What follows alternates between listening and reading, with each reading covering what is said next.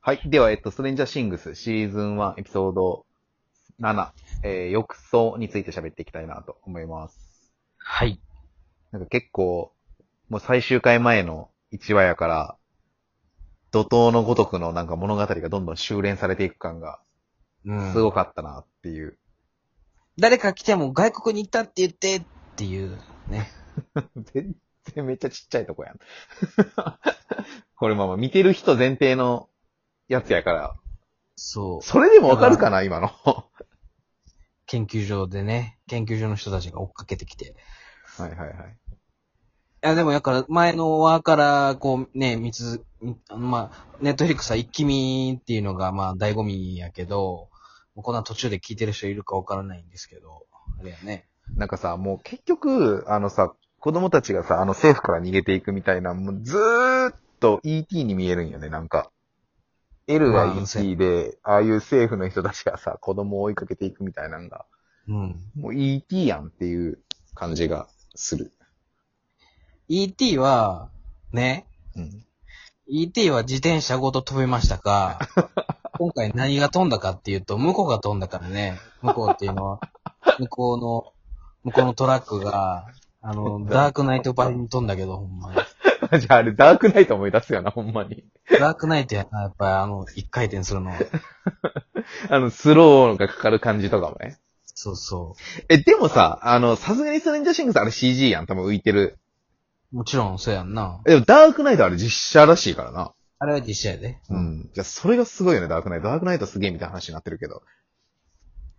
うん、なんかもう、クリストファー・ノーランね。いや、こん今度のテネットなんか、あの、大型旅客機を爆破してるでしょついへえ、そうなんや。そこまで行ったら、ちょっと、ちょっとなんか、頭おかしいなって、ほんまに思うわ。え、テネットってそ普んな通ことにもう公開9月公開。あ、くわ、みめっちゃ見たいな、テネット。確かにあれめちゃくちゃ面白そうやなって思う予告編から見ても。まあまあね。いつものノーランって感じで。でもだから、うんインセプション節でしょ、多分。テネットは完全に。インセプションね。インセプショうン。んだから、と、メメントみたいな。はい。だから、ノーランってさ、なんかいくつかに分類されて る。なんでノーランが確かに。これ聞いてる人も、え、ストレンジャーシングスはってなってるよね。完全に今ノーランのええ話したくなるもん、ほ んまに。はえい。ー話しましょう、ストレンジャーシングスの話を。はい。えっと、いや、バーバラの衝最悪撃の死が。監督めっちゃ嫌い。いや、別にさ、登場人物が死んだりするドラマとか映画あるやん。なんかバーバラは、ほんまに巻き込まれてる感じがして、すっごいかわいそうなんですよ。確かに完全に被害者やもんな。うん。なんか何にも悪くないし、バーバラ。何にも悪くないし、 す報われへんっていうか、なんで殺したんやろな。それ結構思うねんな。制作側の意図みたいなところが。まあやから、二人とも生き残ったら、その、なんやろ、すすごい、が、なんか、誰でも帰ってくれるんちゃうんって思われたら困るから。うーん、なるほどな。なんかそこ結構思ったよな。その、いや、だったら主要人物をさ、グッていっちゃえよ、とも思うし、結構海外ドラマってさ、主要人物死んだりするやんか。うん。なんかその辺とかがなんかその、これでウィル死んでたら衝撃の展開やな、とはうん。思ったんやけどね。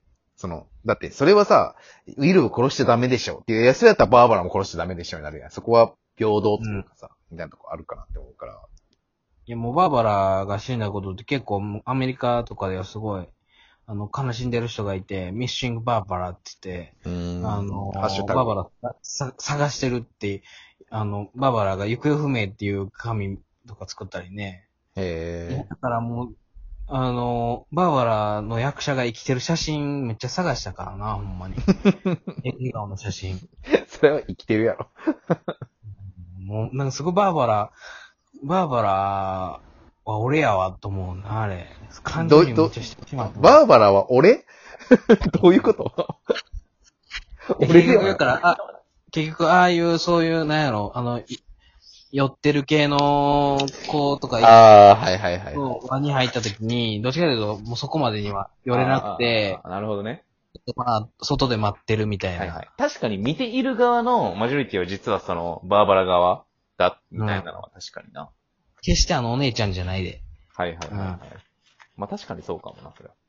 なんかさ、えっと、もう最終回近いから、世界観的なところも話していきたいなと思うんやけど、割とその今回見ながら話してたのが、その、うん1980年代のアメリカみたいなのがどういう時代だったのかみたいな、っていうところを、結構その背景的に描いてるなっていうのがあって、で、やっぱそれがその冷戦みたいなものとうん共産主義との戦いみたいなところを、もう、ひチャンスあらばさ、テレビのラジ、テレビとかラジオとかさ、あと、組織側の描き方とかで、めちゃくちゃ意識して描かれてるなっていうのを感じる。うんなんか、いろんな映画で、その、描かれてる、その、共産主義みたいなものと、アメリカの自由主義とか、資本主義の戦いみたいなのって、なんかう、ん。今のティーンが見たら、納得感ないんやろなって思うよね、俺。 これもうまさにその、80年代の映画を見て、そういう共産主義が描かれてた映画を見て育った人たちが、安心して見られるフォーマットっていうか。うん。あの、インディ・ジョーンズの一番最新作もあの、ロシアの人とかと戦ってるもんな。そうやね。あの、インディ博士が。うん。だから3は、ナチスやねんな。うん。だから、でもそれってさえっ、と時代設定でしょあれはだから、ナチスがいた時代が舞台だったからでしょえーそう感じる、ああれみたいね、NHK の何やったっけ映像の席。うんうんうん。え、それ NHK、あの、YouTube で見たのそれ。あ、そうそうそめちゃくちゃ面白いやな、あれ。う。映す像ごの世紀はね、やっぱり、いやでもね、俺ほんまに思うんやけど、なんか BBC 過去、さと B、過去さとしさんのあの音楽 で。分かったって。 まあ、あの音楽があってこそなんやけど、せやで。すごいわ、ほんまに。 NHK がすごいというよりも、俺ね、N スペスタッフすごいんじゃないのかなと思ってて、うん。 NHK スペシャルって、ごめん、また話が。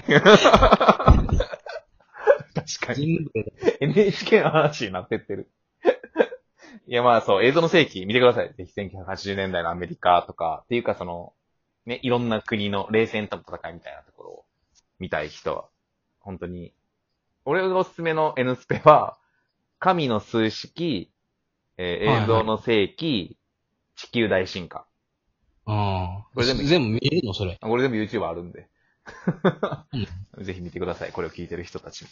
その、あの、研究所のさ、中でも一番やっぱ、一番俺は冷酷やなって思ったんが、うん。あのー、L のお父さん役の、お父さんじゃないか、うん。あの、し白髪の人よりも、その横におるあの女の人、はいはいはいはい。あの、ハンバーガー屋さんも簡単に殺してしまうっていう、なんかさ、あの冷酷さが一番気持ち悪いな。あ、ああいう女って出てくるよね。 ハリウッド映画とかドラマとか出てくるくない結構。出てくると思 なんう。かイン、それこそさっき言ったインディ・ジョーンズもさ、結局、いや、誰やったっけあれ誰が演じてないんだっけあれ。 あの、えオーシャンズあの12にも出てさ、そうそうそうそうそう。名名前演前忘じれてたるキャラとか、あ、もう大体さう、ん強い男の横に強い女がいるっていう、うん。もう、毎回やな、ダイハード3とかもそうやったよな。ああ、そうやな。うん。4もそうやな、ダイハードの。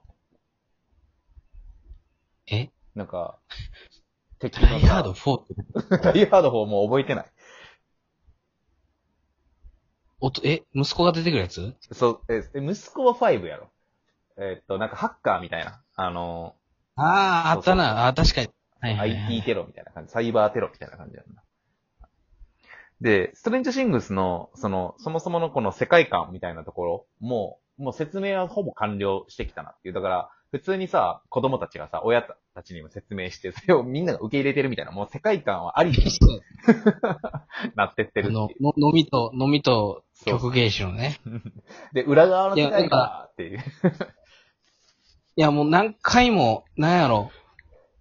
この、あの、え、まあ、映像学科で、うん脚本勉強してきたうんとか、そういう経験で、うんその、あ、こういうお面白い物語思いついたっていうお思うのは結構いろんな人できるんやけど、うんそっからそれを、その、見てる人に、うんああ、こういう世界観って面白いなって説明するまでにって相当な説明力が必要や、表現力とか。うんそうだね。だから今回のその裏側の世界ってもうえらいややこしい物語の設定をどうやってその説明すんねんっていううんなるとやっぱもう第1話からもうちょっとずつちょっとずつもう種をまいてまいてようやくそれがこう実ったっていう感じやな、これ。うん最初の方のボードゲームをふ、あの、ひっくり返すところから始まってるやん、これは。で、なんか結局その、その世界をいきなり登場人物たちが信じたら全然説得力がないから、うん。今ここでその世界があることを前提にして、自分たちが信じてる世界が世界じゃなかったんだってことを前提にして、主人公軍たちが、その敵に挑んでいくみたいな下準備が整ってっていう。うん。で、今回、ラストはもう音楽全くなしという、うんもうこれもう踊る大捜査線のもう最終話、もう、もうあの、ユースケ・サンタマリアが歌たれるところ。もうままさあ、にいいけど、パこクリれやを、多分これをき聞いて楽しい人って、多分俺らの同世代以上の人たちや から、で、もうこれ、それでいいんやけど、もう多分今のティーンは何言ってんのかわからんと思うで、この話今日。全部、えじゃあおっさんの正直やろね話やもん。じゃあ、衝撃じゃないあの、ラストに、こう、エンディングテーマが流れないはいってはいうの。い、そうね。いや、踊る大捜査線を見たんだよね。実は、直近。うん。うん。やっぱね、久しぶりに見ると面白いよ。やっぱり踊る大捜査線も。面白いんや、あれ。うんどうなんやろな、もう一回見て。なんかね、なんかもう、あ、青草とか思うせやな、なんか。でそれがいいんやって。あ、そうなのということで、今回は踊る大捜査線の話で終わりたいと思います。はい。青春かよ、みたいな。はい